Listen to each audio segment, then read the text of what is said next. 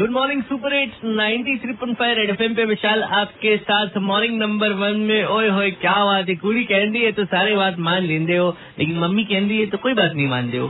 तो ऐसा क्यों भाई? मतलब थोड़ी बहुत जो भी पंजाबी का स्लैंग मुझे आता था, मैंने कोशिश की यूज़ करने की। फ़िलहाल आप भी कोशिश करिए कि आपको इस सवाल का जवाब पता है क्या? जो पूछेंगे हमारे क्रिकेट एक्सपर्ट भूरिया मजुमदार।